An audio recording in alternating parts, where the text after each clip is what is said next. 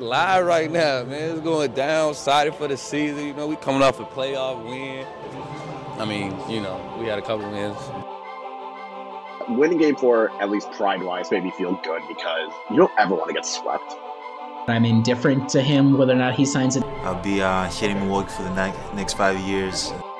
If you ask me, can the Bucks win Game Five? I put it at 40% confidence. Yes. To think that, that a season is championship or bust is is um, certainly not the way we've approached it. At this point, we don't know what's going to happen. You can get game six. You can steal it. Championship or bust. Winning game six and seven. Championship or bust. I don't think they're going to win the whole series, but there is no enjoyment with this team. Hello, and welcome to the Brew Hoop Podcast, episode 93. As you can tell, this is not Adam Paris, co managing editor of brewhoop.com. Adam decided to take a week off, which makes sense, and I can't blame him. But the good news is we have the return of Riley Feldman. Riley, how's it going? I'm doing well, Kyle. It's been uh, it's been a long time, and by a long time I mean a week. Uh, I was busy trying to do this work certification thing that I survived, thankfully, last Friday. I think I passed, so that's good. Um, I had this like almost months long or month long hiatus from watching Bucks games. It's just like couldn't really get up the energy to care. Uh, couldn't really get up the energy to watch the games. But I'm back. I'm locked in for the stretch run of the final 30 to 40 games that we have this season in the regular season. So I'm looking forward to it. And because Adam is not here, we do not have Van, who came in last week and did a great job. So we appreciate him for that. But we do have a special guest, the other co managing editor of brewhoop.com, Mitchell Maurer. Mitchell, how's it going? Hi, thank you for that rousing introduction. It's going well. It's going well. April's been a pretty busy month for me personally. I actually, I didn't tell you guys this beforehand. I got finally paid off all my student loans. Nice. By which I mean, congrats. My wife, who handles the budget because I can't be trusted with such things, submitted the payment for my student loans to get out from under it, and uh, I feel very good having uh, having that burden off my shoulders, and now I'm ready to reburden myself with something else. Do you think it's a possibility that your wife has been that she paid it off years ago and she's been siphoning the funds off to somewhere else? Like oh yeah don't worry about that honey. Like i took care of the student loan payments and she's been kind of shoveling it like a little savings account. Like a 529 for the kids? I, I didn't no she wouldn't she wouldn't do that uh, I'm gonna come off camera for just a second. I gotta do something. please, please. And we're, we're, we're gonna edit this after the fact, and and we're back. Uh, Mitchell's back. Everything's good to go, folks, and uh, we can continue on with the pod this week. Well, one team that didn't have to worry about siphoning off payments is the Milwaukee Bucks, as they had a very, I'd say, good week. They've been able to have improved health, which led to improved wins. So the first game was last Sunday against the Orlando Magic, who they crushed 124 to 87. The Orlando Magic are not that great, and that's kind of the tough part. But Khris Middleton filling in for Giannis, 21 points, eight rebounds. He did on 8 of 13 shooting, so pretty efficient night from him. Bobby Portis had 16 points, 10 rebounds, did shot four of six from three, so that was kind of impressive.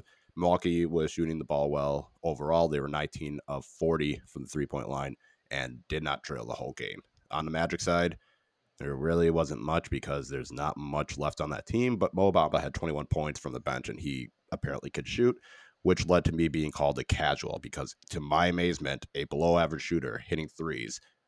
While we should know that as a Milwaukee Bucks fan, I don't know what else to say about it. But, Mitchell, what were your thoughts on the very ho hum, straightforward victory? I think ho hum is probably the best way to summarize it. The Magic aren't good, and then they went ahead and traded away all their good players uh, at the trade deadline because they're finally embracing the rebuild, which has been long overdue and just they're they're just a team on the schedule that doesn't really present much of a challenge. Like if you had if if I had to pick out like their top three players, I wouldn't even think of Mo Bamba because I don't think Mo Bamba's got that high of an upside in the league after what we've seen from him. And some of that's his fault, some of that isn't his fault. But like Terrence Ross is still on their team. Michael Carter Williams is there and Markelle Fultz was hurt, so he would obviously be in the conversation. But like they just there's just not much there. There's not much there. I didn't really give it much more thought, and uh, and yeah, so you can tell that I really put a lot of time into thinking about the Mhm. Orlando Magic. I uh, I didn't watch the game at all. That's so I'm back to form in terms of that for the podcast. So I'm looking at the starting lineup right now for the Orlando Magic. So Wendell Carter Jr., Dwayne Bacon. I had no idea Gary Harris was part of the Magic. I thought he was still with the Nuggets. James Ennis and Michael Carter Williams. Which of those guys you can choose any one of them to take from the Magic and put on the Bucks? Who are you taking? It's got to be Gary Harris. Well, ooh, wait. He's, did That's Terrence a Frost good start? question. That's a. I mean, I'm not saying No. that's a playoff starting starting five, but you know that's a strong group to try and pick from, right? I, I'd probably it, it would have to be Gary Harris. I would be interested in exploring Wendell Carter Jr. just as a because he's a young big, and you know there's the, you can never never have enough looks at a prospect like that. Gary, Gary Harris like definitely fills the the clearest need that the Bucks have, but yeah, it's ooh. It's a it's a tough roster, and I, the correct answer is you guys were both wrong. It's Michael Carter Williams. You want somebody who already knows how to play off of Giannis, plug and play. If he looks like he might be good on defense, which is really what we're all about. So I think uh, you guys might have been wrong on that. It was MCW all along, but it's a tough situation Orlando. Yes, they traded everybody away.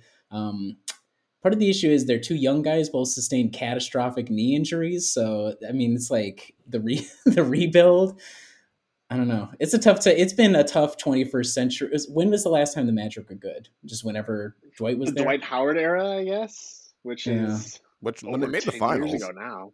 Yeah, no, they made the finals. They beat LeBron uh, and, and the Cavaliers to get there. Like that Magic team was good with Hedo Turkoglu, JJ Redick, Jameer Nelson, Rashard Lewis. Like that was a good team. That was a really good team, but they just haven't really had much since then.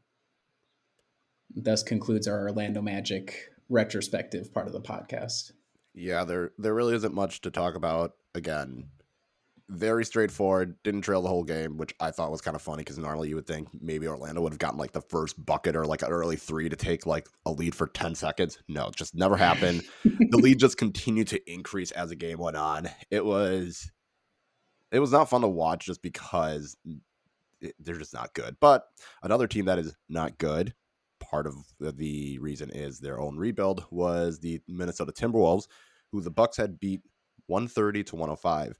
This game more notably was starting early. It had started at 3:30 due to the curfew after the police killing of Daunte Wright. So Minnesota had called off the previous game on that Monday. Um, they were able to play the next game, but again, very straightforward victory for the Bucks. Khris 27 points, eight eight rebounds, seven assists. Brook 18 points, eight rebounds. Milwaukee had 18 fast break points. But I think the biggest thing was PJ Tucker had returned, and he only played 10 minutes, but he was back in the starting lineup. So Mitchell, I don't know because of the game starting early how much you were able to watch, but what are your thoughts on the Minnesota Timberwolves Bucks game? Yeah, I only got to see the first half. Um, and so I know they were missing Karl Anthony Towns, which obviously makes them even less potent of an opponent.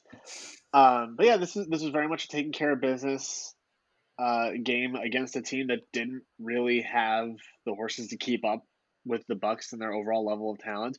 PJ Tucker coming back after a 10 game absence from that calf injury was notable and his ability to get reintegrated and his just overall activity level like the, the, the number of screens that he sets that looked like they physically hurt the other player just coming into contact with him is an element that the Bucks just don't have. And so getting him back and into the swing of things so that he can contribute more consistently, especially as Giannis also comes back, is going to be really useful. But yeah, it's very similar to the the Magic game. Like the Timberwolves just simply aren't good right now. They were missing one of their best players. No, they're clearly their best player. I shouldn't even like. I can't yeah. put Anthony Miles Edwards ahead. or D'Angelo Yeah. Russell or any of these other guys on that level yet. Um, they've got some young pieces. Like they might turn into something at some point. They're just they're nowhere near it right now. Yeah, the thing I like, no, I was going to say Sorry. they definitely are a couple of years away from maybe getting into that playoff conversation. It's just going to be tough. They have to draft well, which knowing Minnesota's history won't happen. So No. That, that's all I got for that. Riley, The uh, the thing I like most about PJ Tucker, um, the PJ Tucker experience in a very limited sample size we've seen. Um, if you go through all of his box scores, I mean, it's like Tony Snell, but a couple of rebounds. You know, it's like zero, zero, zero, zero, three rebounds, zero, zero. I appreciate that he, even in a game like this where the Bucks are totally blowing the doors off the Timberwolves, and it's like, all right, PJ, you're back, played ten minutes your other option on the floor is you and Sam Merrill. And he's like, you know what? I'm going to stick to my role anyhow, and I'm going to be in the corner. I think that's, you know, I, I think that's a good sign of um, he's very cognizant of the role that he's going to have to play. And that played out in the other games he played this week as well against the Hawks, especially, um, where it's like, no matter who the personnel is, what I'm concerned about now is trying to figure out what my place is going to be like physically on the courts, no matter who's around me. And so, um, even in a game like this where it might be tempting for a guy, a veteran, to be like, "Who gives a damn? I'm just gonna like shoot five, six, seven, eight times from all over the court." Um, sticks to his place. So good for you, PJ. I like that. Yeah, the game was kind of sluggish at the start. Both teams were not able to hit any buckets whatsoever. It was a typical 3:30 p.m. starting time, and Minnesota surprisingly was able to stay within it the first quarter just because they were able to hit threes. Anthony Edwards, God love him. He tried his best, but you can only do so much. And he had 24 points on 8 of 21 shooting. That kind of, I think, explains how everything went for the Timberwolves. They didn't have much. Karl Anthony Towns missed a game, personal reasons. Around, I think this was around the one year anniversary of the death of his mom because of COVID. So I think he took some time off there. I don't know also how much Minnesota was mentally in it, considering the events that happened just a little bit further north um, as well. Um, but it's kind of tough. I think it's hard to fully evaluate. This kind of went similar to the Magic just because this team they don't have the talent that's there, and when even when their best talent is gone, it makes it a little bit tougher. Bucks kind of did what they needed to do. I think it was interesting how much of the bench Budenholzer went with, not because of the game being a blowout, just because I think maybe he had one eye on the following night over in Atlanta, where Bucks played a competent team and they still won 120 to 109. And the most notable thing about this was Giannis returning. He came back, played around 25 minutes, had 15 points, five rebounds. Jrue Holiday chipped in 23 points, seven assists. Pat Connaughton sh- shot the ball well. Brook Lopez had a double double. Unfortunately, with one player coming back, the Bucks did not have Donte DiVincenzo, and it didn't matter because some guy on the other t- side that we the Bucks would have had instead of Donte had 28 points, six rebounds, seven assists. He shot the ball really well, but you know who didn't shoot the ball well? Trae Young. He struggled, but Mitchell, um, if you had to describe what it would be like to be guarded by Jrue Holiday, what would it be? Uh, so, so I uh, every morning I swear that there's a point to this, so bear with me uh, after we had our second kid, my wife and I, after you know navigating the first couple of months terribly and hating everything about life because just one baby is hard, two kids is twice as hard. Uh, we finally came to the we we finally came to the agreement that we were just going to switch off mornings. Like your morning is today, my morning's tomorrow. Like you're the one that gets up with them, takes them downstairs, gets some breakfast, you know, kind of gets the stuff started. And the other one gets to come down like seven right? It's a good system. It's been working. And so this morning was my morning. And so like they came in and they invaded the bedroom and you know woke me up and I went back to sleep and I had a terrible, terrible nightmare. Terrible nightmare that like I like I'm not gonna I'm not gonna hide it. I was crying in real life because of how I was sobbing in the dream because it was just I'm not even gonna speak it into reality of what like I dreamed about. I imagine that's like part of what it's like being defended by Jrue Holiday because it's just it just it feels like it's all consuming. Like it's not just that he can deny the ball, it's that he can force you to go where he wants you to go. And it's going to change like possession by possession, even within the same possession, like the ball swings around and comes back to you, like you might be getting a completely different approach from him. And his strength, his quickness, his knowledge of which angles to take to, you know, again, force you to spots that he wants you to go. Like it's just I, words struggle to describe just how complete his defensive effort on Trae Young was. And like Trae Young isn't like an all NBA player this year or, you know, one of the like the top 5 players in the league, but like on offense, he's one of the most talented guys in recent memory. Like he's just a tremendous talent and to see him get stifled so so cohesively by Jrue Holiday, and you know the Bucks help defenders also like did their part to make sure that Jrue could do what he did so well, was just you know a real eye opener. I I would agree with a lot of that. The what I enjoy watching about Jrue is he gets assigned every night to whoever the toughest usual perimeter player on the other team is. And that can be somebody as big as LeBron James, or it can be as somebody as small as a Trae Young or a Steph Curry. And like Mitchell said, he's got the Jrue Holiday's got this combination of like knowledge, skill, strength to be able to change his approach. And if you watch during the Hawks game, so many times where either Trae is on the ball or especially if he's off the ball. And I remember this early in the season against the Warriors. Jrue will just like knock over either Steph or Trae or whoever it is. Like he's like, you're not going to like just freely get to wherever you're going. And it's not that those guys aren't able to then collect the ball and still be potent offensive weapons anyhow, but the fact that he's able to knock them a little bit off of their rhythm um, and thereby throw off anything that the Hawks could get going through that guy. And and part of it was like even when Trae had open looks, he was just clanging it anyhow. And I know he was off for a couple of games for injury, um, so so it might not have all been just Jrue, but it, it's just to drives home the point that it doesn't matter the type of player, the size, the speed. Um, there are guys who maybe would be able to jam a player like Trae Young, but then Trae's quicker than them, or he's more agile to get around them anyhow after he recovers. And Jrue, because he mirrors guys so well and plays off of his fellow defenders so well, um, you know, it, it's just impressive to watch. And it, you know, the usual comparison is like, what's Eric Bledsoe like? Eric would be able to jam the guy. He would be able to do that, but he wouldn't necessarily have the agility or like the quickness to be able to keep and mirror in front of the guy, and thus even after that first jam, he couldn't keep up, maybe the guy would be able to recover. Um, that's not the case with Jrue, and this game in particular against the Hawks really drove that home. I think. Yeah, Trae Young only took three three pointers, which I think was the most shocking part about that because when you think of Trae Young, he's someone that can get his shot off really quickly. So the fact that he only had three three pointers is a good testament to Jrue's ability out in the perimeter. And then when he got to the paint, he was three of 17.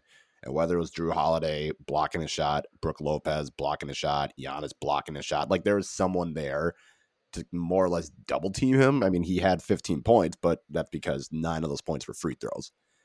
It, it was that kind of night for him. And I think because of that, it allowed Solomon Hill to really get the open looks. And Solomon Hill had a good shooting night. He was six of eight from three between him and Bogdanovich. They were the only two on the Hawks that were really causing problems for Milwaukee. Like the third quarter, I think was the weirdest part because Milwaukee had gone out to that good lead. And within the first like five minutes, it was gone. The Hawks mm-hmm. were just mm-hmm. hitting everything left and right. They took the short lead, and all of a sudden, Milwaukee was up like 19 points. I think that was kind of the funniest thing for me. I was like, oh, they're losing. Okay, well, that's fine. They'll they'll get back into it, and all of a sudden, Bucks are up 19. What? did mm-hmm. yeah. did not expect that. Um, um, at least for Milwaukee, it felt like it was a more balanced effort. Like you can tell Giannis wasn't 100%, but he was mm-hmm. still able to get to the rim. He was still able to do what he wanted. He was 7 to 12, so he's still getting shots up. Fortunately, Khris Middleton did not have a good shooting night, but I think overall he was making the right decisions. And I mean, having nine rebounds and seven assists kind of shows that he was able to, even though his shot wasn't fall, he was still making the right plays. It, it, Jrue Holiday was Jrue Holiday and Brook Lopez were kind of the two guys that really stepped up for Milwaukee on the offensive end. And I, I guess Mitchell, what was your impression? Oh, or Riley, one of you, what was your impressions on the Bucks offense, especially in that third quarter? Well, my question was going to be to you guys: Brook Lopez back? I'd say so. I, I think so. I think Brook Lopez back. I, I mean, he's been really since the All Star break. He's been defensively. I think the biggest problem before was Brook Lopez rim defense was not as good as it's been. And I don't want to say he wasn't good. He definitely had moments where he struggled, but I would say it wasn't as good as it was. And now we're seeing that turn around. And he seems, at least defensively, he seems to be getting back to that level that he showed last year. I think uh, the fact that he's hitting threes at a good clip that's uh, that's super helpful too. Um, yeah, yeah, I don't know. I don't think he's all the way back on defense, and part of it is still that we're still doing some switching, and there are still times where like all it takes is two screens and like a double switch, and the Bucks are like, oh, sh- oh shit, I don't know, who are you supposed to guard? Jrue, you go get that guy, save us, Jrue. And so that leaves Brooks still a little bit of on an uh, on a bit of an island. Um, but yeah, he's been quite good on both ends of the floor these past yeah, couple I, weeks. So shout I, out to you. I think with I think with Brook, and especially his defense, like people people treat basketball too much like it's a, an individual game because we have so many individual metrics and there's such a focus mm-hmm. put on trying to find this one number that quantifies an individual's impact on the game but it is still very much a team sport obviously and you know especially on defense your teammates are going to determine like what your defense looks like and in the case of Brook Lopez, like so much of what he does as a rim protector is going to be determined by the perimeter players, all the guards and the wings, and where they allow their matchups to go. I, I know one mm-hmm. of the things that people have been very quick to complain about, which I don't think is unfair either, is the Bucks' tendency to overhelp and to pack the paint at all costs, which is how, you know, we were just talking about Solomon Hill hitting six threes. Like that's part of how that happened. But when you consider the different types of defenders that they have, like Jrue Holiday is an all NBA level defender. He can do everything, he can do anything. But the other guys, like Donte DiVincenzo, who didn't play in this game, he's like kind of that second side, like sneaky, you know, you know, shoot the passing lane and try to come up with a big steal. He's a gambler. Um, Jeff Teague, who had a very good game against Atlanta, former team, so a little bit of a Jeff Teague revenge game, I'm sure, for him. Like he's a lot more positional in, in the way that he plays defense because he doesn't have great size, but he you know he at least knows how the game is played. Bryn Forbes is a better NBA defender than I am, but you know that's not saying something. So, yeah. Uh, but I think that the way that guys get funneled to the paint to Brook um, and it's not just the guards either. Like Giannis is habitually one of the biggest defenders when it comes to overhelping. And he has been forever because that's you know how he became Giannis and how he became a terror. Uh, and so I think that that goes into that goes into a lot of how we consider Brooks' defense, and when we consider how he fell off on on that side of the court this year, maybe you know he is definitely a step slower. They are putting him in position to switch a lot more, which is not what his forte is. But also the Bucks other defenders in the aggregate aren't as good and are doing things that just, you know, kind of put the onus on Brook to either have a great game like he did or to, you know, not always come through to be able to rescue things. And my son's trying to break in, which is not appreciated. um, I think all that is well said by Mitchell. I think also if you want to, I know it's not fair to these guys because they're not in the starting lineup, but if you want to see the qualitative difference where, okay, the system the way they're trying to play defense is similar, but it's just you can tell the difference between a guy of Brooks level versus somebody else. Watch the possessions where it's uh, the Pat Connaughton, Bobby Portis pick and roll defense, whereas it, I mean, it was just uh, it was an automatic bucket every single time down. I think I don't know some Goodwin guy. I'd never even heard of him for the Hawks, or like Bogdanovich would be on the ball and they'd be either find um, is it Hunter? Is that his name? Or Knight? Sorry, Kevin. Nathan Knight, for example. Oh, okay. I thought you meant Kevin Huerter. No, no, no. So they were just like wh- whatever big was out there, Capela, whoever. Um, it, Bobby's already. You could tell the difference. Who's better in the zone drop? Clearly, Brook watch Bobby for like five seconds. He's just not the interior defender. He tries. I'm, I'm not saying he doesn't try, but it's just like the positioning um, or like going straight up isn't there the way that it is for Brook. So you'll see the difference there. And then also watch a guy like either watch a guy like Jrue funnel his def- his defensive assignment versus watch a guy like Pat try to like flail around and there's like the communication is so critical if you're not talking to each other and you'll just you'll give up easy alley oops or easy passes to whoever the role guy is. Just watch the personnel change when bobby is out there versus who he's playing next to versus like a brook. Yes it's not the same for brook but the level of the difference is so much between those two guys alone and it, they're not exact players but if you're looking for a carbon as close to a copy as you're going to get for comparison's sake that's what you should look at it's also really tough because Clint Capela is probably one of the best roll men out there. Like it, it, when you're doing a pick and roll and you have Clint Capela as the other one, it's really difficult to try and stop him. So yeah, when you go with Brook, who can at least understand the zone drop, he can at least cause enough issues where it's not as easy compared to Bobby, where he's trying, but by the time they him and Pat figure it out, Clint Capela's already at the rim. He's already got the ball. He's getting a lob. It's definitely tough with a guy like that. And I think, you know, he had 16 points. He pretty much dunked everything that was out there. He was getting the offensive rebounds. But when we talked about the overhelping, it was kind of funny because the Milwaukee Bucks tend to overhelp, and I think that's just more individual mistakes, while the Hawks overhelp, and that's just by design. It's kind of interesting seeing the two different contrasts. And it's like they're both overhelping, but it's like different reasons. And I think that is why someone like Pat Connaughton can go, you know, four of take 11 threes, which, good lord, that is a lot for Pat Connaughton. He made four of them, so good job on him. But you know, Brook Lopez was able to get some threes off. Bryn Forbes, he, he at least had the looks. They just, I mean, he, I think he started 0 5 from three, and all those were open. It's not like he forced any of them; it, they were just not falling. So, I, I think the third quarter was definitely kind of a everything that could have gone wrong for the Bucks did, but everything turned around within an instant, and you know that's probably a good thing. Any last things about this game from either of you, Mitchell or Riley? because I feel like this was the most interesting game because this could be a playoff preview as well. Yeah. Yep. Um, my my final question for you guys, just just right now, where you're at, Donte or Bogdanovich, which one would you want? Which would you rather have? I mean, are we th- if we're thinking about the entire package, like contract, age, mm-hmm. that whole thing. Mm-hmm. Like Bogdanovich yeah. is definitely a better player. So I guess if you're just, if the name of the game is just to collect talent and figure it out later, I'd take Bogdan. I guess uh, I like how Donte fits. I like how Donte has acclimated himself to the fifth starter role. Um, but if all else being equal, sure, I'll take Bogdan. Yeah, I think it depends on the situation. Is it you need to build a team? Because I would go with Donte because his contract right now, his contract is low enough that you can try and flip him for an improvement, like they tried doing for a guy like Bogdan.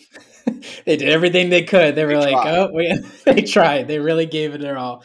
Yeah. But I think the tough part is like Bogdan can score, and that's not questioned. We saw it. Bogdan can score better than most players in the league. But when you consider the defense, when you consider, and Van was talking about yesterday how there's not a lot of guys in the Bucks that really go for rebounds, and Donte is probably one of three that do and that's something that I think is very important for them, especially when Brook Lopez is primarily boxing dudes out. And when you don't have Giannis out there, you need someone to get those rebounds. And I think Donte has that. It, for a fifth starter, for the role that he needs to play, I lean towards Donte eh, for the all encompassing package. Now, if I need someone for a seven game series, I'll go with Bogdan. But if I need someone for a season or to build, you know, for the next two, three years, I'll take Donte because of the lower contract. You could flip it, you could do something with it. And he still provides very good value for a fifth starter, or you can have him be a six man if you wanted to experiment with yeah. it. If if you're sharing the floor with Giannis, Jrue Holiday, Khris Middleton, and Brook Lopez, I don't know how feasible it is to expect 20 field goal attempts in a game. But think about how cool those clutch points tweets where it shows like the starting lineup was like who's beating this with like the steam coming out of the nose emoji. Think of how many tweets would have gotten like that. It would have been cool. I think you, your guys' points are correct. The only thing is if Donte could just make layups at like a better clip. That's literally the only thing that's like annoying about Donte is like he's so good at cutting. He can like get free because everybody else is paying attention to all the other players, and it'll just he just doesn't finish at the rim sometimes, and that's annoying. But I, I would tend to agree. It would have been cool in theory to be like you know like a 2k situation where it's like how many how many name dudes can i get in the starting lineup but we don't live in a 2k world so uh, ultimately it's probably okay that donte's around okay that's my last point on the hawks game didn't help that bogdan probably had like his best game of the season couldn't miss anywhere on the floor and was like dime people up so uh, I can't imagine Bucks fans if you're worried still about Bogdan. I can't imagine every game for him is like that. So uh, don't get too been well, out of shape. Also, don't be mad at the Bucks. Be mad at Adam Silver because he's the one that said no, this trade cannot go through. The Bucks did what they needed to. They tried. They really yeah. tried, and someone, either Bogdan's agent or the Kings, screwed it up. Or Woj reported it Woj. before maybe it should have been reported, and that just set well, Woj is a bum. Yeah, Woj bum. Hashtag Woj bum. Woj bum. Uh, but unfortunately, the to end the week of games, the Bucks did lose to the Memphis Grizzlies 115, 128. Giannis again looking better and better. 28 points, 11 rebounds, 8 assists. the starting lineup did a good job scoring. I mean, Khris had 16 points and Brook had 17, Jrue had 17, Bryn had 19. But where things went wrong for the Bucks is their bench only had 18 points, and the Grizzlies just dominated in the paint. 60 points there, and they had 20 fast break points. They they had a goal and they accomplished it. I did not watch this game. I you know, I kind of feel like I'm glad about that. But Riley, you Mm-hmm. watch this game, so how did that go? I did watch the game. It was uh, it was ugly. It was not a lot of fun. Um, so the thing that I learned from this game is Kyle, you were just saying about Atlanta that by design the Hawks were over helping. Um, and it's not that the Grizzlies were over helping, but this is another one. Is like look at the personnel and the execution. The Grizzlies were so aggressive on offense. It, like no matter who the ball handler was, especially if it was Khris. Khris had had yes he scored. He like had the 16 points, but it was a forgettable evening from Khris. Uh, at, how many turnovers do you have? Let's go look. Um, it, it was a only three turnovers. Really? Yeah. Oh my god! I don't know. I don't know how So- that's possible either. So- the team had 16, that is impressive that Khris only had four. But then again, it was a, it was a joint effort. I mean, Khris had three. I mean, Giannis had four. yeah. Jrue had two. Everyone had almost everyone that played significant minutes had a turnover. So in this case, so Mitchell, you asked last night when we were watching the game, did the Bucks lose this game or did they get beat? And I think I came to the conclusion that they got beat. It was just like such a dynamic performance from Memphis on defense, especially. Um, Khris, it, it didn't matter who, unless it was like Jrue was okay, but it didn't matter who the ball handler really was bringing it up the courts. Um, they would just get like blitzed the entire court, or like right across the half uh, half court line. They'd have like two, one or two defenders. It was just, it was a really, it was a awesome performance from Memphis, especially coming second game on a back to back. So, um, yeah, I'm not sure if I just learned that Khris cannot dribble all that much in traffic, and probably I, I think I came to the conclusion that he should not be the primary offensive creator or like set starter anyhow. Especially if Jrue is out there, I'm not sure why Khris is bringing the ball up. I know Jrue doesn't like handling ball, but have Giannis handle it when he's out there. Have Jrue handle it when it's just Jrue and Khris, and Khris create. Have Khris do other stuff. He he doesn't have to be on the ball. So I, I was confused by that a little bit, but yeah, I don't know. We just got our asses handed to us for the most part. Yeah, that's what it felt like to me. Uh, like you know when you guys when you play pickup and you match up against that one guy, and like, oh, this this guy's just a pain in the ass, just Uh-huh. a pain in the ass. I feel like all five of the Grizzlies starters from that game fit that Mhm. description. Like Ja, Ja Morant is a great player in his own right. He also is a pain in the ass. Kyle Anderson is maybe the one NBA player that I could beat in a foot race. Like I'm not super slow, but I'm not NBA fast. And Ky- he's just super slow, but he's like the way that he plays and the way he uses his physicality to be effective somehow. And then that's not even considering Jonas Valanciunas, Dillon Brooks, or Grayson Allen, who hit seven threes, which is super frustrating. I mean, good good for him to have a great game like that, but just ugh, playing them and the the energy they play with. You know, shout out to Taylor Jenkins for getting this team up to to take down the Bucks in pretty convincing fashion. I was I was covering on Twitter yesterday, and I made the observation that playing against these Grizzlies is a lot like an OSHA inspection. Because if you don't have all of your I's dotted and all of your T's crossed and every single thing just like exactly where it needs to be, they're going to exploit it. And that's exactly what happened. Because there isn't any one thing that Memphis did that you can point to that's an obvious indicator of why the Bucks lost. Like no, they just did all the little things and they did them very, very well and they executed and as a result, they just beat Milwaukee. Like this is this is one of the few games this season where the Bucks like flat out got beat. They didn't let the other team get hot shooting. It wasn't like an outlier game from three or anything like that. They just got beat and that's it. Yeah, the uh and I think Van said yesterday in the chat, he had the stats up. I think they lost 60 to 40 in terms of points in the paint. So uh, if you want to go back to this, so Brook Lopez giveth, Brook Lopez giveth, or giveth taketh away. Um, I'm not sure if I've necessarily blame just Brook because there was a lot of Valanciunas like either like bunny hops, like turnaround Jays. It wasn't necessarily like Brook wasn't going straight up and defending. But as a unit, not only did the Grizzlies outclass the Bucks on the defensive end, but then on offense, just for whatever reason, it, part of it also was the bench guys as well.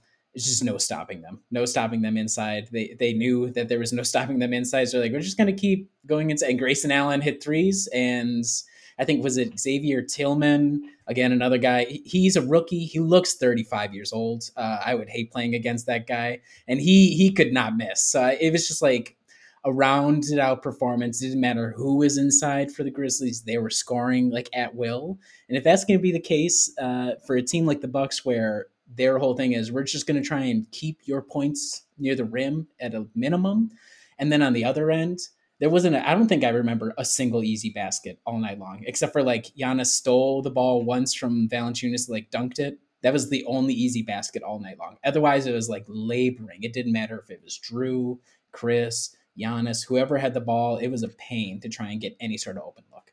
Well, that's when I was when I was looking at the box score. It was like, okay, I mean, Giannis had 28 points on 10 of 18, so that that's not bad. Okay, we'll take it.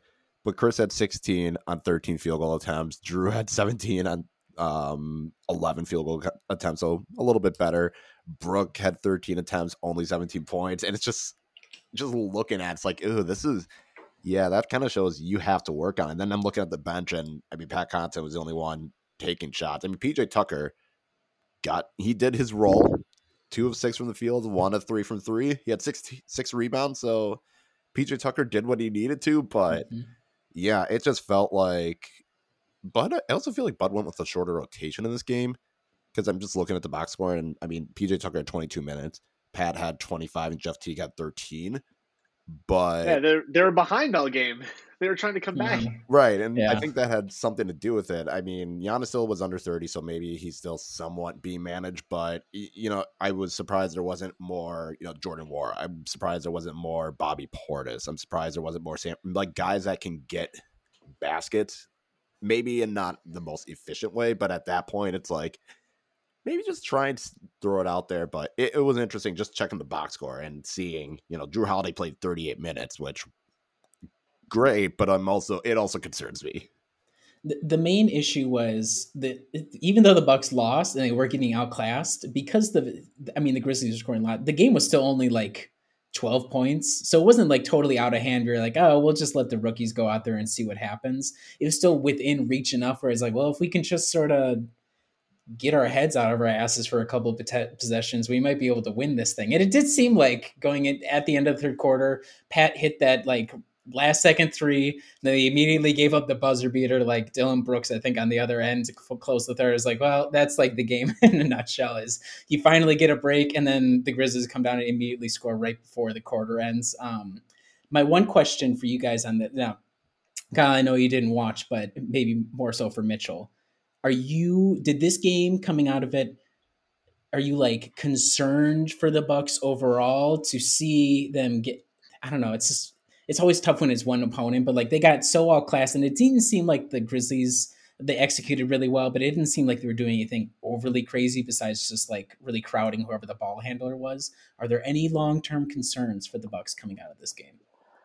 I think that that's a tough question to answer because you can never use one game as like a barometer of everything, especially when they're not even in the same conference and you are dealing with your superstar coming back off of a minutes restriction from a you know a serious absence with that knee injury. Like if you try to look at the trend of just the last week, like where would you guys, if you had to guess, what was the Bucks ranking overall in the league for defensive rating? Over what? Over what? For, for just sorry. for just the last week, just the last the four games we've talked about. See, and it's also kind of tough because I went into this week thinking the Bucks are going to go two and two. They were going to win against yeah. the Magic and Timberwolves, but then lose to the Hawks because that was on a back to back, and I figured Bud would have right. done a restriction. And then Memphis always plays Milwaukee tough. We have to remember that if it wasn't for a Jrue Holiday buzzer beater, That's they true. probably would have lost, lost that, game too, yeah. as well. Yeah. So Memphis is just I, one of those tough teams. But okay, defensive rating. Just guess, just a ballpark what what their what the ranking is. Yeah, Six seven. Seven. Okay. Riley. 30th. Uh, no, I'm just kidding. Uh, eighth. Second. They have the oh, second best good. defensive rating, 104.1, second only to the Washington Wizards, which is funky. But now, That's here, let's flip it over. Let's exalted it over. company we're with. offensive rating, just really quick. Again, the same time frame. Where do you think the Bucks ranked for offensive rating over the last week, the last four games? Uh, I'd say third, sixth. Third, oh, Kyle man. has it right. Third place. So like they're a Oh, top three it. team on both sides of the ball over the last four games. So like, are you going to look at that overall trend and like, oh hey, the Bucks are playing some of their best basketball of the year, or are you going to look at them getting just plastered by the Memphis Grizzlies, who I don't want to say this with a neg- with the negative connotation that comes with it, but they're a bunch of tryhards. And that's not a, that's not meant to denigrate. That is because they are literally trying very very hard and they're putting forth maximum effort. And the Bucks either I don't think that it wasn't even that they weren't prepared for it. Is that they just didn't handle it well. They just did not Mhm. handle it well. But it, it affected their shooting because they shot very poorly overall. It affected their control of the ball, which is, is why they had so many turnovers. And just they couldn't get over the hump in this one game. And so I think that getting getting hit in the face like that is maybe a good experience going into the playoffs when that is kind of probably be the norm. And so thinking about okay, well when we when this happened and we handled it this way and this was the result, all right, well maybe let's focus on this this other aspect of the game instead, and you know maybe you'll have a different result. So to answer your question, no, I'm not worried necessarily. I, I did, but this is a noticeable loss, a noticeable loss. Yeah. Yeah, I think for me, it's kind of a it's tough to fully evaluate because, as we are saying, they've won three games prior to this, but they two of the teams are terrible, so it's hard to fully gauge what to get out of it when two of the teams are very, very bad. The win against the Hawks was notable. I think the win against the Hawks was kind of like the opposite of this loss to the Grizzlies, where you have a team that tries very hard. They're very tough. They have offensive weapons to make it tough to keep up with. The Hawks were also playing really good basketball for the past month. So you get that win, and that's good. And it was on a back to back as well. And then you kind of get the opposite where you're at home against the Grizzlies and they kind of hit you in the mouth. So I'm not concerned, but when you, I think if you have teams like Miami, teams like New York, teams like Charlotte, they're going to try. They're going to try very hard. They're going to hit you in the mouth a few times. So that it's more how you respond to that in the first round compared to, you know, obviously you know you're going to get that from Philly. You know you're going to get something like that from Brooklyn. But these other teams where it's like, okay, how, oh, how much are you expecting that? And we don't know. So I think that's going to be, I'm not too concerned, but it's tough to take much from a lot of these games when they're playing either bad teams or they could just be, this could be a one off. And Memphis is a team that always plays you tough. It's always it's always difficult in games like this where it's like uh, yeah I would rely over a seven game series of you're going to be able to outlast the try hard team over a somewhat like long lengthier sample size. But like I said Mitchell good lesson that uh, if you show up and the other team tries more sometimes it's that's going to be enough and they they have enough talent obviously to beat any sort of team so those two combination just kind of look like a little bit like in comparison Memphis especially like a bunch of old ass dudes and you know what? We are a bunch of old ass dudes. Giannis is getting old and weird now. You know, Brook is old, sort of. You know, it's just a bunch of old guys where they didn't want to get up for Saturday night. It happens. So yeah, that's probably ultimately good lesson to know. You'll get your ass handed to you by anybody if you're not careful. So uh, good lesson, books. Good job. I'd like to think that's what Budenholzer was doing. Seven D chess. He's like, I'm going to leave you guys out there. Get your ass handed to you, Khris, and pass the ball to somebody else, please. Give it, give it to Jrue. Let him do his thing. Yeah. So those are the games of the last week. Obviously, again, three wins is pretty good. Like, can't complain about three wins. And now for the other topic I wanted to bring up to you guys, because we have about 16 games left or 30, however you feel about it. I think too many. That's still the answer. But as we saw, Giannis and PJ Tucker are returning from their injuries. Donte is now out for who knows how long. I don't know if it's going to be the same thing as both Giannis and Tucker, where they're just going to take their time. We've seen Budenholzer do complete everyone's getting a night off at one time. Now Milwaukee's schedule gets a little bit tougher and they have some bigger games coming up, so who knows? But how do you think Milwaukee should try and balance this home stretch of games? And how do you and do you think they'll do it? Mitchell, do you have any takes? I don't. I actually I don't know the answer to that question. I feel like because obviously we're in unprecedented times just in the world, right? And the Bucks set this expectation in the last two years that they were going to be regular season monsters and just roll through everybody.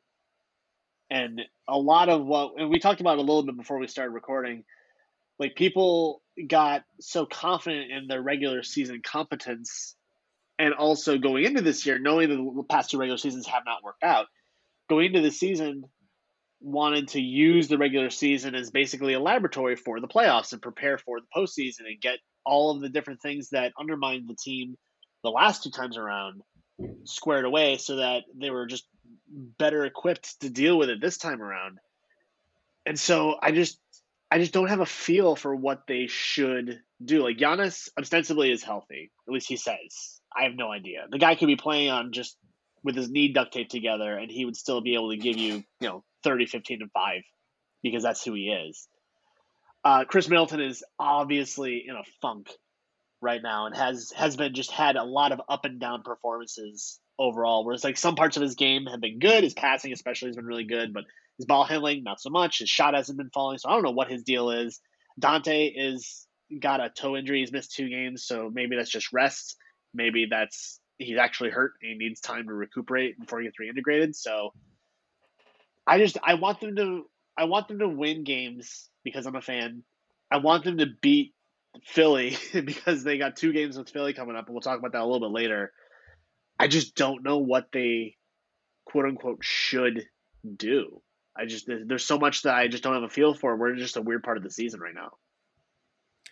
here's what I want to see. So um, I don't really care too much. I know um, Budenholzer is going to do whatever he wants in terms of resting guys. I think it's okay to continue to rest some guys, give Giannis some more rest. You need to treat this back to back against Philadelphia and then a week later the back to back against the Nets. That is your finals. I whatever you can do to get fully equipped for that game, you need to pull out all the stops. And I know we're all like, oh, you don't want to give the other team any sort of film.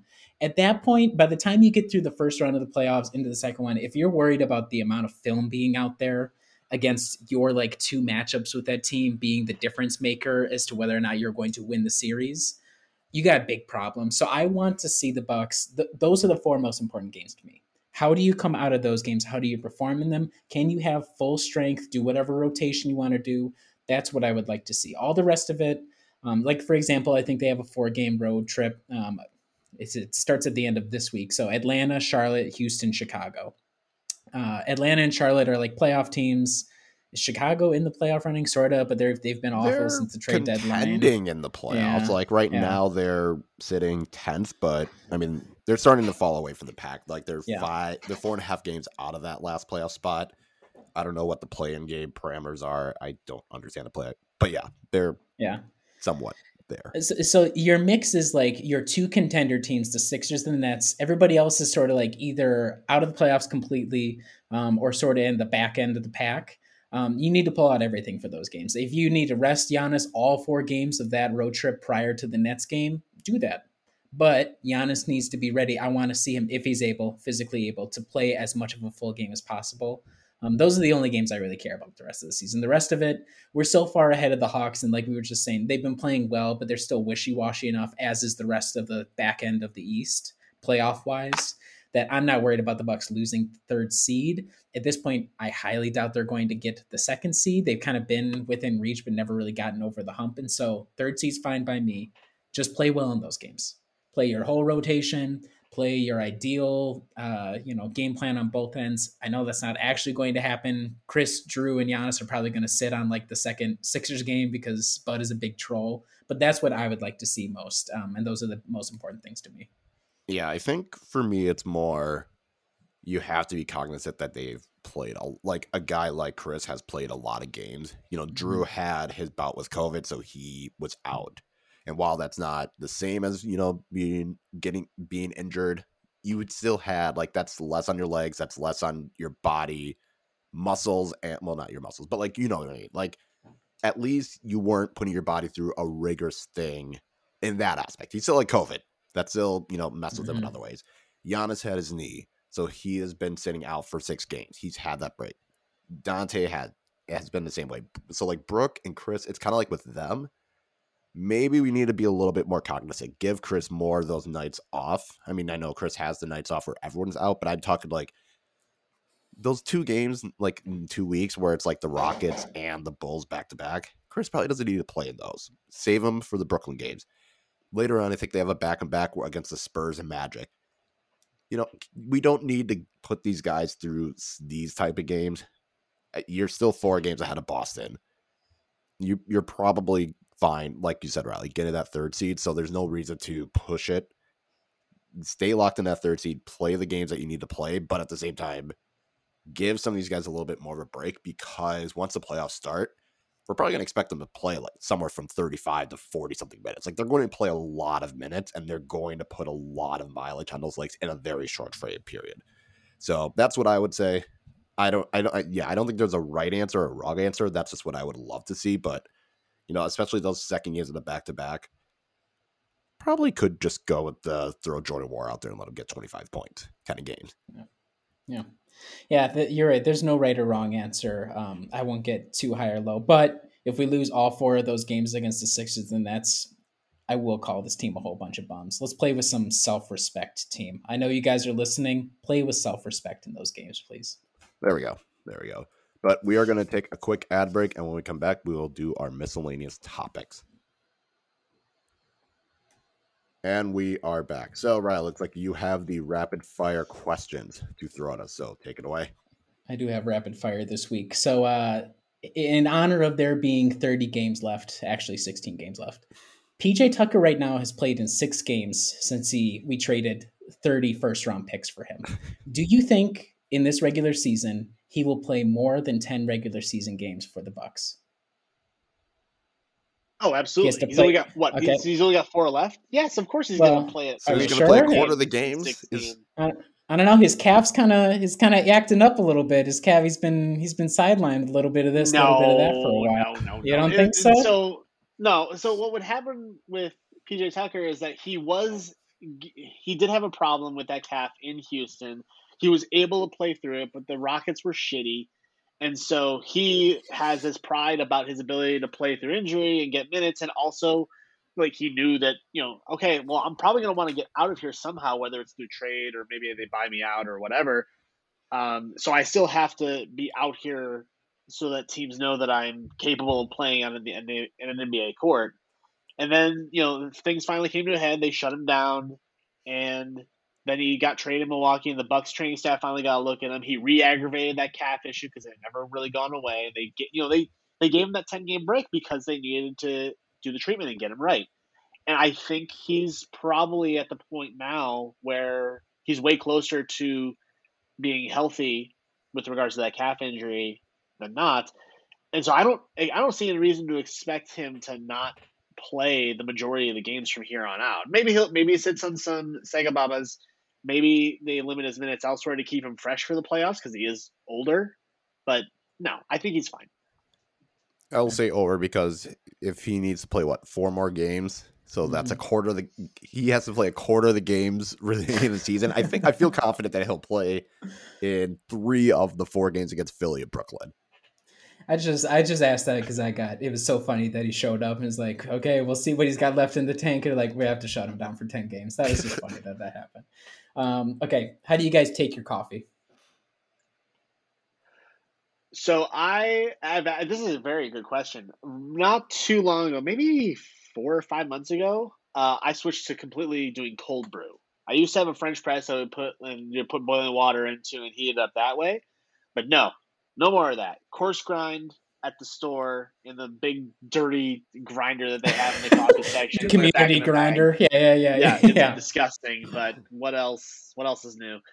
Uh, you uh put that in a big old pitcher of water in the fridge overnight. It the it is such a much. It's a smoother feel, and it's just much much nicer.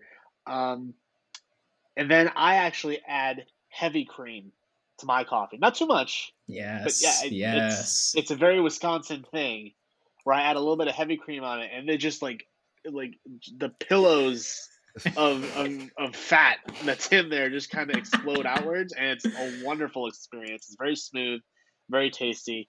Uh, but it's allowed me to completely cut sugar and any sweetener whatsoever out of it, and so that Good. I think is a win by itself. Although my cholesterol is a bit high. Mm it depends on the time of year. Like right now, now it's getting warmer, I'm going to shift towards cold brew. Kind of the same thing. Like I do enjoy it, I don't use the community grinder. I will go to Costco and just buy a bulk bag of grounds just to do that. I am not touching that community grinder at any grocery store. I don't even want to go in a grocery store during this pandemic, let alone Yeah. using that. co- the so- community grinder was already a little iffy pre-COVID. Now it's like, mm, I know it doesn't spread via touch, but still, I'm like, I don't know if I want to. We But really gotta shouldn't be- be I- doing this, guys. Right like i gotta go in there and do this no thanks. So i'll buy the bulk bag at costco. So during like warmer months cold brew i do love french press. I need to buy another one because i think my old my current one is starting to run on fumes of overusage during this pandemic. So that's what i'm that's where i'm at. French press when i need something hot cold brew if i want to have it sit overnight for Any- you know any- a summer day. Any cream or sweetener for you, or you go black? I just go straight black. I, I don't like putting cream. I don't like putting cream. Well, okay, cold brew I might change my mind because my problem is when I put cream in my French press and it's hot, then it gets cold too quickly. So that's my, that's always been my issue. But maybe in a cold brew, I'll consider heavy cream. I I have put creamer in cold brew before, but I've not done heavy cream, so I might try that. We uh we last winter when COVID was really hitting, we were like, you know what we should do? We should just buy an espresso machine. So I drink espresso now because I'm I'm bougie like that. I I make a latte every morning. It has like little Ooh. steamer. It's really it. My technique is primo. So if you guys are anybody's ever up in St. Paul, let me know. I'll make you a nice latte. But uh, Oh, generally, that I put a little bit. Of, yeah, I actually, I actually had my steam up the first milk. latte. I had my first latte ever, maybe like a month ago. I just I'd gone through life and I never ordered a latte for myself. I think, it's something like, if you're if Yeah. you're used to other coffee, you're not going to be a place like, oh, today's the day I try the latte, or Right. like any of the other stuff. Yeah. It really doesn't jump out at you. but it was very pleasant. I haven't had very pleasant espresso since my honeymoon. Yeah. Wait, what was that, Kyle? I said I haven't had an espresso since my honeymoon because that's like what they do over in Europe and Africa Uh-huh. and stuff. Like they do espressos. They don't do like the giant thing of coffee. It's just an espresso and you have it to go. So it's been a while, but Yeah. Interesting. I am not bougie enough to have an espresso machine. I still have a child with a second one on the way. I don't have time for an espresso. Here's my next question: What is PJ Tucker's actual first name? It's I'll, not I'll give you. a hint. I'll give you a hint. exposed. It's not PJ. it's for, it does not start with a P. I'll give you that. Uh, PJ is a nickname, from what I gather, yeah. for Pops Jones or something like that. I Whatever. feel like it's gonna be something like Adam or Andrew or something. Like I feel like it's gonna be something. You're so like- close. You're so close right now. I would I would have I would have never guessed. I did look it up because because I'm a cheater. Um, Mm. I was gonna guess like Philip, which is a very much not a name that fits it, but the, the answer doesn't fit either. I was yeah, Kyle, you were real close. You were his his real first name is Anthony. Oh. Anthony Leon Tucker is his uh, legal name. All right. So Huh. cool, good to know. Uh, okay, are you you know. team contacts? Oh, yeah, are you team contacts or team glasses? I am. Are I'm you lucky interchangeable? Yeah, I- so I'm lucky enough that I don't have. I, I just have my eyes. Oh, like human eyes. see, I, I was worried, I was worried about bringing that up. I was like, what if one of these guys has perfect But- vision? Nope. the concept of contact lenses freaks me out so much. Like, not even just the fact that you're taking a little piece of. I used to Mm-hmm. be glass, which is terrifying. Now it's plastic, and they mold it properly. But like, you're putting it on your eyeball. That's weird. But what's weirder than that is at some point somebody in a room said, "I wonder if this will work." You know, like that's weird. That's a weird thing to do. It's a really weird thing to do. So if I was not a neutral party in this conversation, I would be team glasses all the way. Yeah, I'm team glasses. Like my eyesight is good enough. Like right now, I don't have contacts. Like I can at least see each of you, and I can't read anything that's on the screen. like the uh, Google Doc that we have for the outline, I have it like large at the moment because I'm just too lazy to go upstairs to get my glasses. But the idea of contacts, like first, yeah, trying to put in your eye, that sounds difficult and terrible. Then you got to keep it clean. Then you have like buy contact solution. And if you lose that contact, like your contact like falls out of your eye on the Mhm. floor, then you're just blind. It's too Mhm. much work. I'll take the glasses. Like, let me just put that on my face. I like wearing glasses. I don't know. It it's fun. I don't know. To me, it's like kind of fun to do it, and you can at least have like a special like blue, like a blue lens to like help with computer screens. Or for me, it's like I can at least read shit, which has Mm-hmm. been always my biggest struggle. This is this is a podcast after my own heart. Obviously, uh, people can't see now, but I always wear glasses. I the idea of putting plastic in my eyes, no, thank you. I like the fact that you could do a little bit of styling with the glasses. I know without glasses is a style as well, but it gives you an extra accessory. Um, and yeah, the idea of like I take this plastic, I put it in some liquid. I'm gonna take it out and put it back on. No, thank you. Yeah, so it's wet you plastic. with that. You're putting Yeah. wet plastic in your eye hole, and like, Yeah. and I heard that sometimes they can get lost. Yeah. And that- Uh, that's or if you forget a to take them out, Oh, I'm never gonna forget to take my glasses. Oh, that's the thing. Emma love- can go. The funny thing is, Emma will go like days without taking out of context. Like that can't be good for It's you. not- and she's like, that's "It's I not fine." like good. that's not good. I feel like you need to have a conversation with her. I've Yeah. Like, you need tried. I have tried. Oh my god. Okay. I just need the All right. kids to be old enough so that they can they won't destroy the glasses the second they have them in their hand. I, once we're there, I think we're fine. Sterling is like, "Uh?" like, uh, sorry about that, Dad. He's My tried. bad. He has I'm tried. sure he has. All right, my final question. Then we we'll got to ask Adam this next fire. week, by the way. We will, uh, because he he sometimes is on with glasses, sometimes is off. I'd be curious. Final Sure. question: Do you know what Brooks' three point percentage is this season? I'd say 37. I I, feel like it's not as bad as people think. Like I feel like 37. Thirty-seven. Okay, I'm gonna guess 35 and a half percent. very close. Thirty-four point nine percent so far in the season. That low? Yeah, Huh. I thought it was definitely better. Huh. I think he's, Neat. if I was to restrict it to like after the All Star game, I think he's been playing a lot better. The early part of the season, I think, killed him because he was like Yeah. still stuck in like the high 20s. I was like, ugh, Well, I think he that's doing this again? I figured like okay, maybe it's lower, but I thought I figured he didn't take that many threes, and that was going to be the problem. I, that's why I thought it maybe thirty-seven because I feel like even though he struggled, he didn't take as many threes. I could be wrong.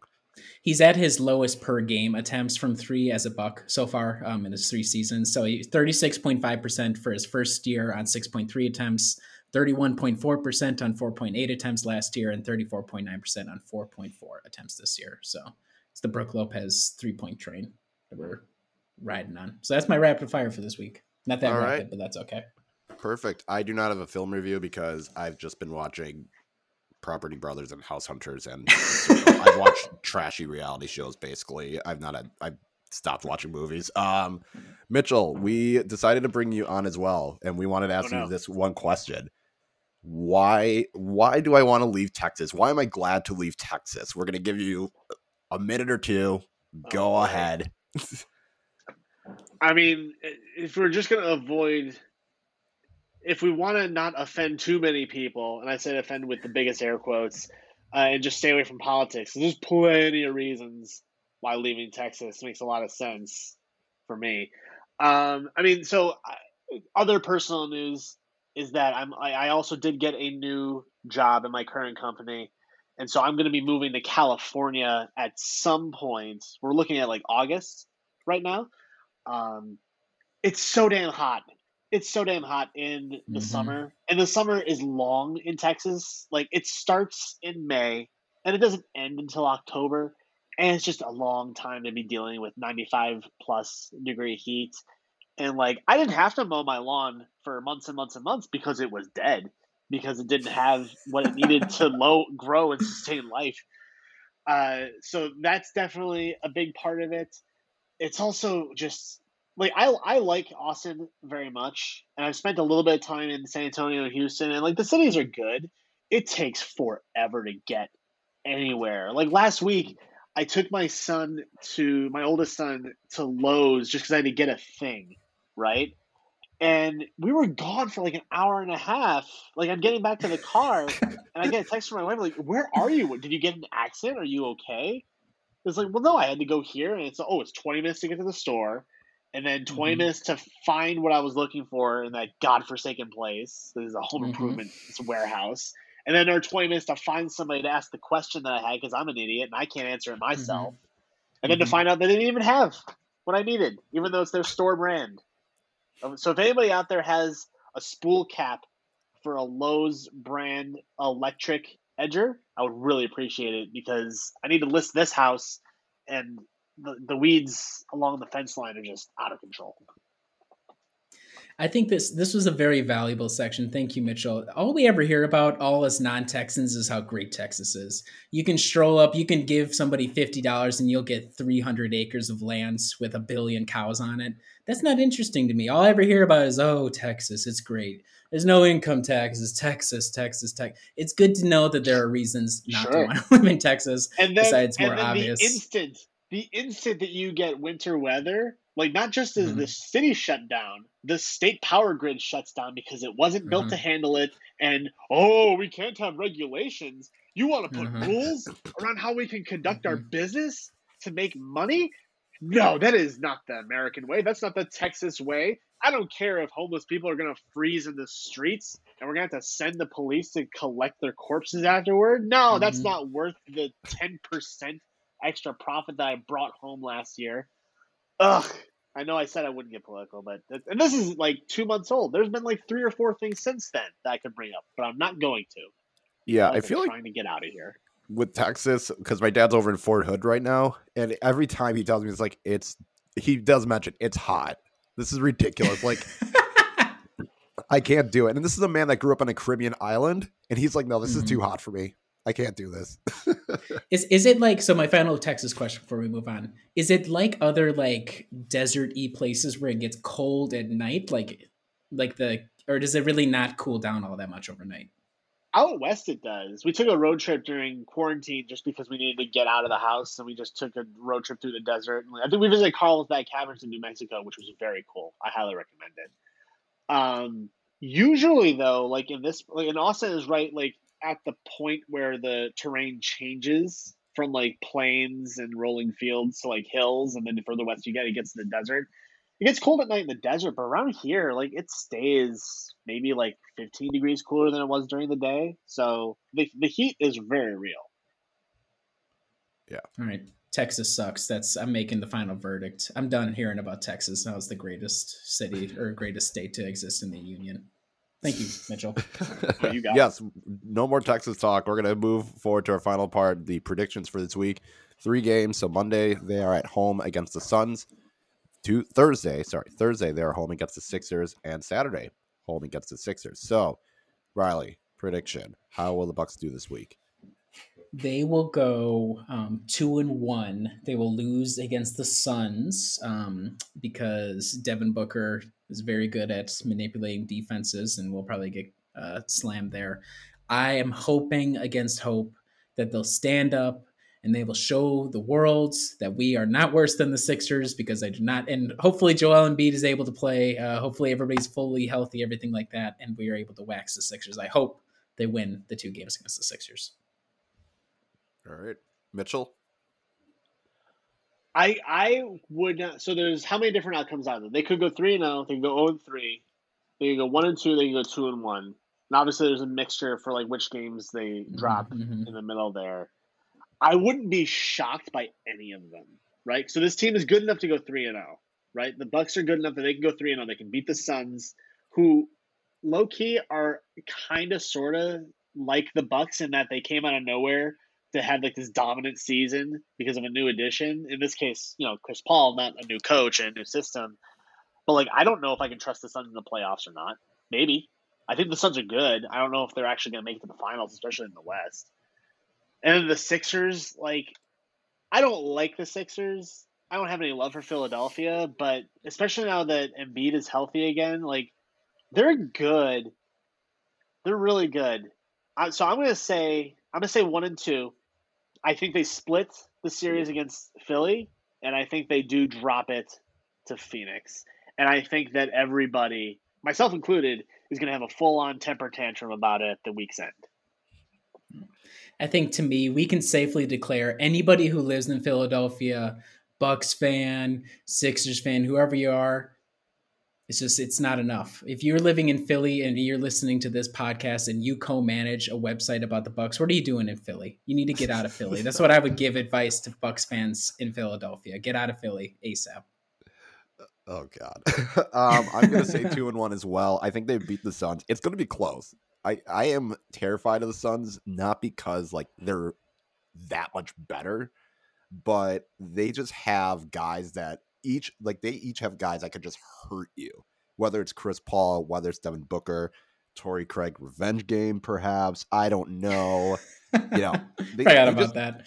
like Jae Crowder might hit like eight threes out of nowhere. Miles Bridges, Mikal Bridges, sorry, Mikal Bridges might do something. Like they just have guys that can hurt you. I still think they win, but it's going to be called. Oh yeah, they still have Frank Kaminsky. So like they just have a bunch of guys that it's just like I can see one of them having like thirty points and pissing me the fuck off. Like I can see that happening, but they'll win that one. They'll split the Sixers games because I feel like there's going to be some game where one of the two teams just plays ridiculously terrible. We've seen it now. We saw the Yeah. Bucks play terrible in the first half against the Sixers, and then in the second half, the Sixers played terrible. I think there's going to be a whole game of that. Whether I think Milwaukee or Philly will have a game where they're just absolute ass, and the other team Yeah. will take advantage of it. I'll say two and one. I don't know which of the two they're going to win. Honestly, just win the one that everyone's watching. So I guess the Saturday one because I think that I think they're both on national TV. So just win the one that's on national TV, so I don't have to Mhm. hear about it. Yeah, honestly, though, and, then, and I don't know if this is a question or just a comment. Regardless of the outcome of these two Philly games, which matters, it does matter to a certain extent. I don't care about seeding. I've already given up on seed. Like the Bucks could get the first seed. I don't care. Maybe they get the first seed and make it easier on themselves. Maybe they don't. They stay stuck at third. Whatever. They're gonna take on whoever. I still don't super fear Philly in the playoffs the same way I fear Brooklyn. Like, I don't, I don't see any reason why the Bucks can't beat Philly in a seven game series. It'll probably go to six or seven games because Philly is good, but I don't. I think that the Bucks can overcome them. Yeah, I'm kind of the opposite. Where Philly, I can feel like Philly would be more difficult because I feel like Brooklyn, they still can't defend anyone, and if things, it's more of the can you limit Kyrie? If you can get bad Kyrie, you have a very good chance of winning a seven game series against Brooklyn because bad Kyrie will sabotage everything. I don't think you're going to get bad KD. I think Harden's going to be, he's going to get his numbers. But if Kyrie's terrible, you can win that. You can win that a lot easier. And they can't defend. Philly, I feel like if even if Embiid is bad, they still have other guys that are going to do stuff. Like I'm not worried about Ben Simmons, but I'm worried about Ben Simmons' defense enough that it's going to cause annoyance. Maybe he gets on Khris Middleton, and then Yeah. crap just falls apart. Yeah. But Bucks, I think the Bucks can still beat both of them. I don't care if it's the Miami Heat. I don't care if it's Brooklyn. I don't care if it's Philadelphia. I don't care. I'm, I will care if it's Memphis in the finals because we will lose that finals. But Bucks fans, if you're listening, if you're scared, go to church. That's uh, Stephen Jackson was wrong about everything, but he was right about that. If you're scared, go to church. Not to this podcast, not tune into the games. Go to church. And with that, we will end the episode. Thank you very much for listening. Make sure to like, subscribe, share it on your individual podcast feeds. Uh, make sure to check out brewhoop.com for all the articles that are coming out and follow us on Twitter at brewhoop. But until then, thanks for listening, and we will see you next time.